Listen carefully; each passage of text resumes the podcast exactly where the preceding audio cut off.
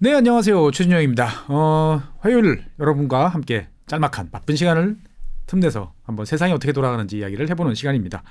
오늘은 여러분들께서 어떻게 보면 대한민국 국민들이라면 다들 제일 관심이 많은 주제, 사람 머릿수, 인구와 관련된 이야기를 좀 해보려고 합니다.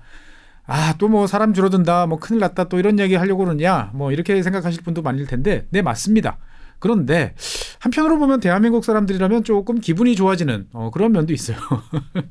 이게 무슨 말이냐면 혼자의 불행은 아 괴롭습니다. 어, 다른 사람들은 다 잘 되는데 나만 안 좋아 이러면 기분이 안 좋죠. 그런데 나 나도 힘들어 죽겠는데 어, 보니까 상대방도 뭔가 상황이 안 좋아. 그러면 사람 마음이라는 건참 묘합니다. 뭐 다들 힘들어하는군 괜찮어. 뭐 이런 이제 생각이 드는데 지금 전 세계에서 벌어지고 있는 인구와 관련돼 있는 그런 상황들이 딱 제가 말씀드린 그런 상황입니다. 대한민국이 조금 더 먼저 맞고 어, 좀 안 좋지만 주변을 둘러보면 뭐 남들이라고 해서 특별히 좋은 게 없는 어, 그러한 상황이다라는 말씀 먼저 드리고 싶습니다. 그래프를 한번 보시죠. 그래프를 보시면 어, 뭐 여러 나라가 있고 어, 밑으로 주로 마이너스로 쫙 가 있는 그래프가 보이실 거예요. 블룸버그에서 나온 이제 그래프입니다. 2022년 그리고 23년. 그러니까 보통 이제 2022년까지 코로나 시기, 그리고 2023년은 코로나에서 이제 벗어나는 이제 그러한 시기다라고 이야기를 하죠. 그 1년 사이에 이제 22년과 23년에 출생률이 어떻게 변했는지를 주요 국가, 뭐 대부분 이제 OECD 국가 정도로 이제 보시면 될 것 같아요. 뭐 좀 통계가 있는 그러한 국가들로 쭉 나왔는데 대부분의 국가가 마이너스를 어, 찍고 있습니다. 출산율 저하가 매우 심각한 거죠. 그래서 이제 여기 통계에 나와 있는 것 중에서 제일 오른쪽 가장 인구 감소가 심한 즉 22년에 비해서 23년에 출생률이 10% 어, 이상 떨어진 나라 어디죠? 제일 요즘에 GDP가 많이 올라가고 있는 나라 아일랜드입니다. 어, 아일랜드에 대해서는 제가 여 번에 한번 말씀드렸죠. 그리고 그 옆에 보면 체코, 콜롬비아 그리고 대한민국이 4위. 어, 우리보다 더 안 좋아진 나라들이 많다. 어, 물론 이제 이것은 이제 전년 대비이기 때문에 우리처럼 0점대를 가는 나라하고 그래도 아직 1점대, 뭐 1점대야 뭐 1.3 이렇게 찍는 나라하고는 좀 다르긴 합니다만 어떻든 대한민국 국민 입장에서 봤을 때는 어, 우리 앞에 어, 또 몇 나라들이 있어. 이렇게 보면 느낌이 좀 다릅니다. 그리고 우리보다 살짝 뒤에 있는 나라들 보면은 뭐 싱가폴, 프랑스, 어? 프랑스? 프랑스는 이제 항상 좋다라고 생각을 하는데 어, 안 좋습니다. 그리고 독일도 있고요. 그 다음에 뭐 일본, 뭐 스웨 스웨덴, 오 이렇게 잘 살펴보니까 복지 국가들이 다 보입니다. 스웨덴도 있고 그 다음에 뭐 여기 덴마크도 있고 노르웨이 같은 경우가 살짝 올라가는 이제 그러한 구조인데 전체적으로 보면 유럽이나 어, 이런 나라들 대부분 떨어지고 그럼 올라가는 나라는 어디죠? 보면 노르웨이가 살짝 올라갔고 말레이시아 그 다음에 오 이건 뜻밖인데 태국 그리고 필리핀 어, 뭐 필리핀은 그렇다 쳐요. 어, 이렇게 보면 전 세계가 지금 애들을 많이 안 낳고 있구나라는 걸 볼 수 있습니다. 즉 코로나가 지나면 뭐든지 정상화돼서 출산율도 높아지고 뭔가 리바운드 할 거다라고 생각했는데 사람들의 마음, 사람들의 행동은 전혀 다르다라는 것을 보여주고 있는 것이죠. 그래서 전세, 전 세계적으로 보면 뭐 인구가 줄어들고 있는 것은 예상 가능한 일인데 중요한 것은 뭐냐? 그 속도가 생각보다 훨씬 빠르다라는 거죠. 세계 인구의 이제 감소, 고령화 이런 데 있어서 가장 크게 이제 기여할 나라는 이제 중국입니다. 뭐 지금 그래프를 보시면 중국 그리고 독일 그 다음에 일본 이 세 나라가 인구 정점 피크를 찍고 그 다음에 떨어질 때 얼마만큼의 이제 출생률이 급격하게 감소를 했는지를 이제 보여주고 있습니다. 그래서 제일 피크를 찍었을 때를 기점으로 해가지고 얼마나 빠른 속도로 이제 그 이후에 내려가는지를 보여주는 추세선이다라고 이제 보시면 되는데 중국 같은 경우는 빨간색으로 표시가 돼 있죠. 2016년을 정점으로 해서 그 다음에 몇 차례 걸쳐서 바운드가 좀 있었습니다만 쫙 빠지면서 이제 지금 아주 깊은 골짜기를 이제 만들어내고 있습니다. 뭐 독일 그 다음에 일본 각각 1960년대 70년대 어, 떨어지는 그래프도 아, 생각보다 만만치 않았구나 싶은데 어, 중국의 모습은 그 예상을 어, 뛰어넘고 있는 그러한 상황입니다. 사실 중국에 이제 그 공식 통계가 아직 안 나온 것 같은데 제가 이리저리 이제 비공식 통계들을 찾아보니까 야 이거 출생률 통계가 약간 기준이 좀 다르긴 한데 아마 중국이 거의 대한민국 쫓아온 것 같아요. 2023년 기준으로 보면 이걸 좋아해야 될지 나빠야 될지 모르겠습니다. 이런 와중에 이제 며칠 전에 파이낸셜 타임즈에 이제 핀란드 아마 사회학자이신 것 같은데 어, 한 분이 이제 긴 어, 투고를 하셨어요. 핀란드의 이제 출생률이 지금 이제 바닥을 찍고 있는데 이것에 대해서 어, 가족 친화적인 정책을 전개하면 과연 좋아질 것인가? 라는 거에 대한 이야기를 핀란드 분이 이제 하신 겁니다.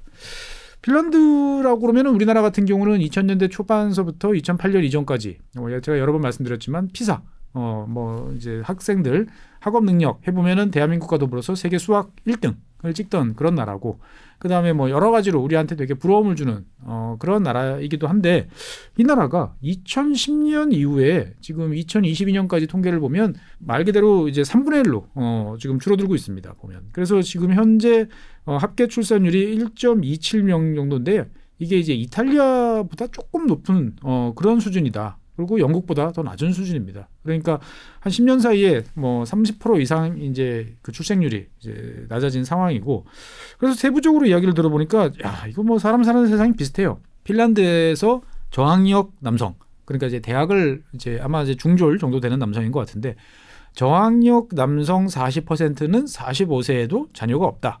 그리고 플러스 파트너도 없다. 어, 어떻게 보면 우리나라에서도 많이 보이는 이제 이러한 풍경이죠.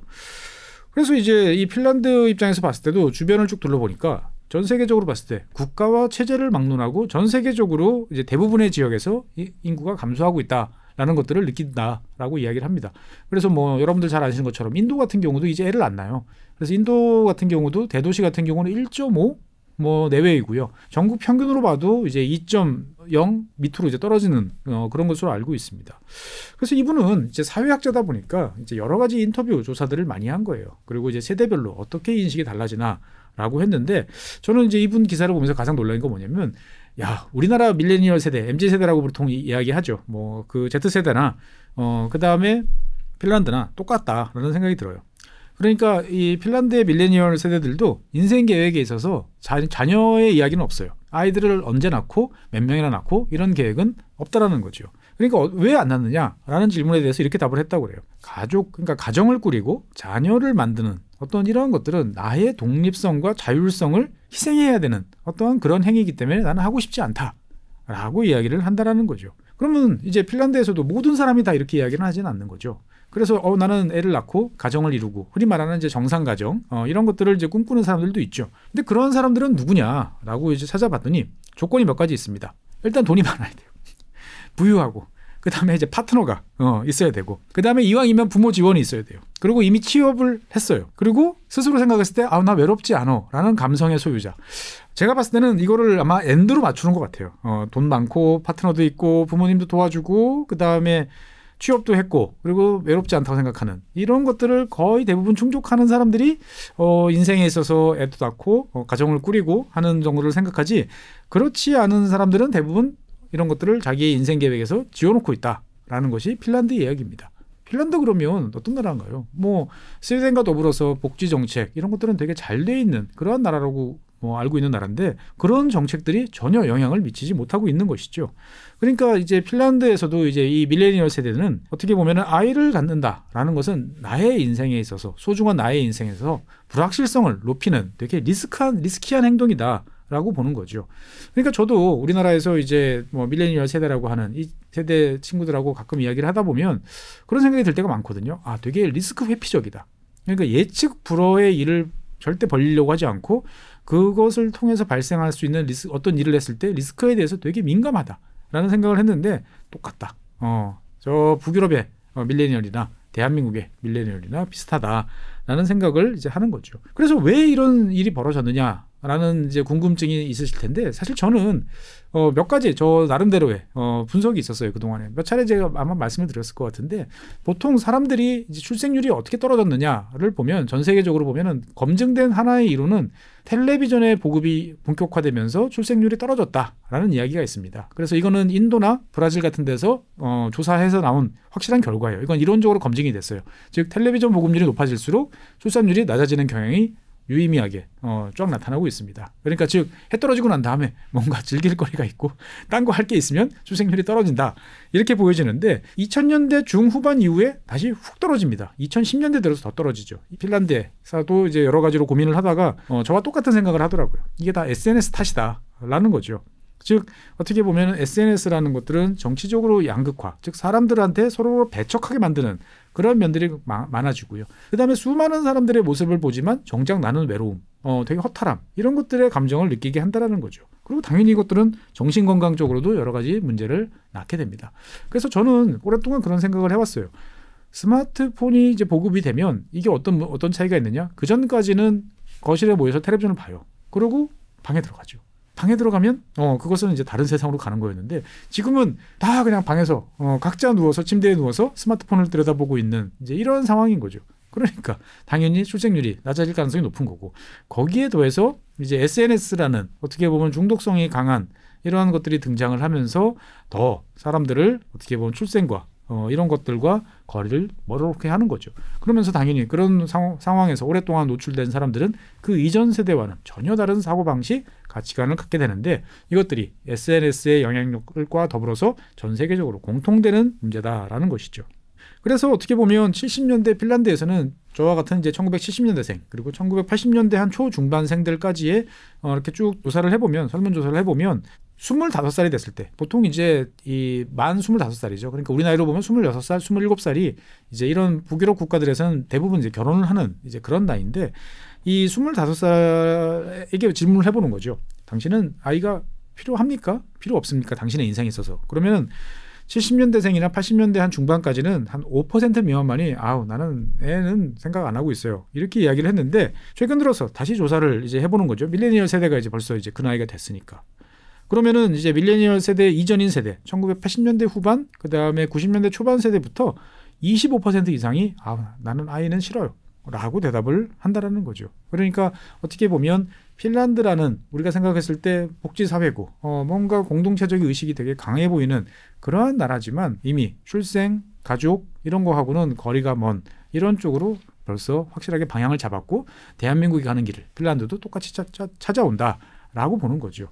그래서 이 내용을 보고 있으면 대한민국 국민으로서는 고민이 많아집니다. 보통 우리는 지난 20년 동안 저출산 대책이란 걸 해왔어요. 욕도 많이 먹었지만 저출산 대책에 여러분들이 생각했을 때 꼭 가야 되는 방향이 뭐냐?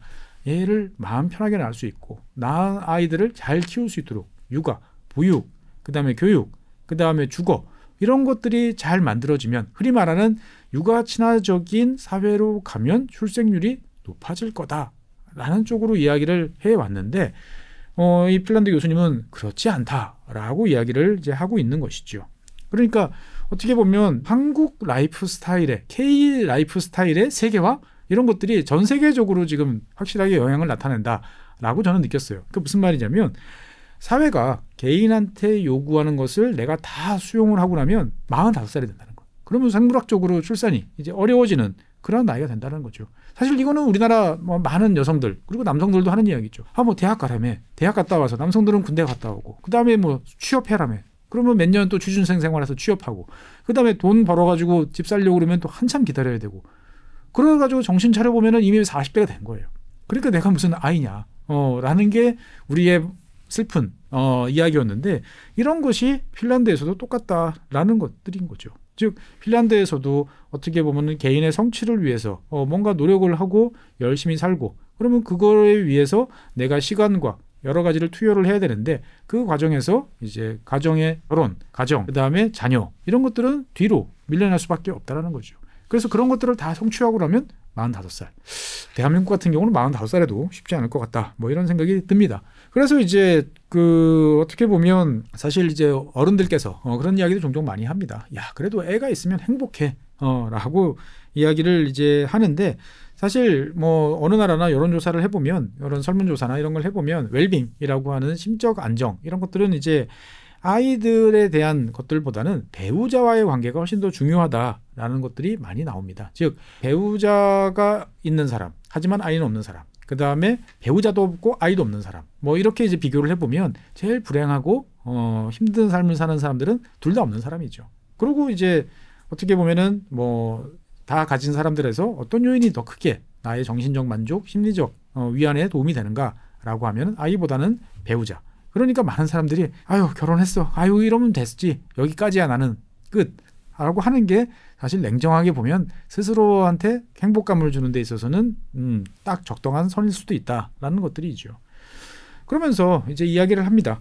어, SNS나 이런 걸 통해서 아이들을 키우고 어, 하는 것들이 고통스럽고 힘들고 좌절의 순간이 많다라는 이야기만 넘쳐날 뿐이지 아이를 키우는 것이 어, 아이와 함께 지내는 것이 행복하고 즐겁다는 기쁨을 이야기해주는 사람 그런 경험이 있나 최근 들어서 저도 생각해 보면 별로 없어요. 우리나라에서도 뭐 텔레비전이라든지 아니면은 뭐 여러 다양한 컨텐츠들이 많이 있습니다만 그것들을 보면 대부분 어, 힘들고 어렵고 문제를 겪고 그것들을 위해서 어떻게 해결해야 될지를 조언해주거나 컨설팅해주는 그런 프로그램들이 많지 그냥 평범한 사람들의 행복한 모습들을 잡는 것은 글쎄요 거의 찾아보기가 힘든 것 같죠. 그러니까 결국은 이제 어떻게 보면 육아 친화적인 사회를 만든다고 해도 사람들이 결국은 짝을 만나라고 그 짝과 더불어서 가정을 꾸리겠다는 결심을 해야 되는데 이미 사회의 이제 미래 세대들은 벌써 그러한 결심과는 거리가 먼 상태로 가고 있다라는 거죠.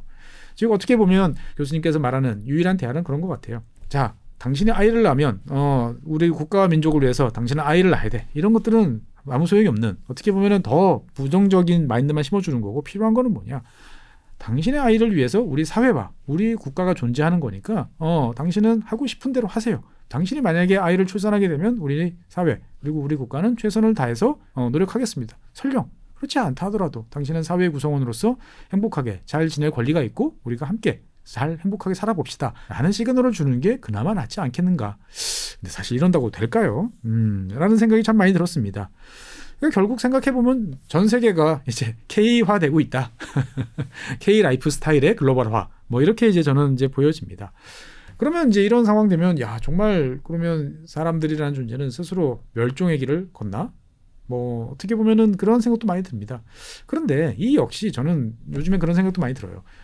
하나의 유행과 흐름이 아닐까? 뭐 사람들이 한 세대가 이제 30년이라고 하는 것처럼 이 또한 어 시간이 지나면 좀 바뀔 세대가 아닌가라는 생각이 드는데 저는 가끔 그런 게 느껴요. 나는 혼자 살래. 나는 사람들이 주변에도 제 주변에도 이제 많이 계시죠. 뭐 어떻든 뭐 이런저런 이유로 아니면 뭐 원해서 이렇게 사는데 재밌게 잘 살죠. 그리고 저 같은 경우는 이제 결혼 뒤늦게 결혼하고 애 키우느라고 되게 고생도 많이 하고 그랬었는데 이렇게 재밌게 잘 사시던 분들이 어느 순간 저보다 나이가 조금 많거나 제 또래 아니면 저보다 좀 나이 가 적은 이런 분들이 요즘에 심적 갈등을 많이 느끼시는 것 같아요. 그러니까 이제 그렇게 지내는 게 별로 재미가 없고 그 다음에 부모님들은 어, 뭔가 이제 아프시고 내가 돌봐드려야 되는 임무는 나한테 여전히 떨어져 있고 그러니까 이제 보면은 스스로에 대한 미래에 대한 생각이 과거와는 다른 관점으로 바뀌는 것 같더라고. 늙고 외롭다라는 생각이 막 밀려오는 그런 느낌을 받으시는 분들이 꽤 많이 계시는 것 같아요. 차마 말은 못하지만 그러다 보니까 어떻게 보면은 이러한 독신, 솔로, 그다음에 1인 가구 이런 비중들이 앞으로 이제 당분간은 계속 높아질 텐데 이분들의 연령층이 이제 점점 높아지면 어떻게 보면 아 저렇게 사는 살면 아, 안 되겠다. 나는 저거는 싫어라고 하는 세대가 조만간 등장하지 않을까요? 그렇게 되면 뭔가 그렇다고 그래가지고 뭐 2.3, 뭐 3.0, 뭐 이렇게는 절대 안 올라가겠죠. 하지만 뭔가의 새로운 트렌드가 나타날 텐데 그 시간은 어 조금 더 지나 보면 뭔가 또 변화의 흐름들이 나타, 나, 다시 나타나지 않을까라는 생각을 좀 해보게 됩니다.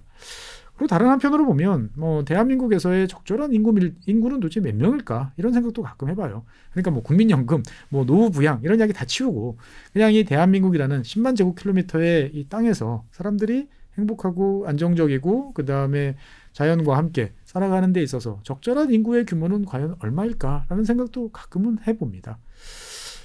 참 여러 가지 어, 생각을 많이 하게 되는데 부쩍 요즘에 인구와 관련된 여러 이야기들이 많이 나옵니다. 즉 우리만의 고민이 아니다. 이런 면에서 봤을 때는 좀 어, 다행스럽다라는 생각도 들지만 다른 한편으로 보면 인구에 대한 고민이 많을수록 그 나라 사람들은 다 대한민국은 어떡하지? 대한민국에서 어떤 일이 벌어지고 있지? 대한민국은 어떻게 변화하지? 라는 것들을 더 많이 보고 있다는 거죠. 즉 저희를 들여다보고 있는 어, 사람들이 점점 더 많아지고 있다. 오늘은 세계가 K화되고 있다. 세계를 안 낳는 것으로 대동단결하는 우리의 2024년이라는 주제로 한번 이야기를 해봤습니다. 다음 주에도 다른 주제로 여러분들 찾아뵙도록 하겠습니다. 감사합니다.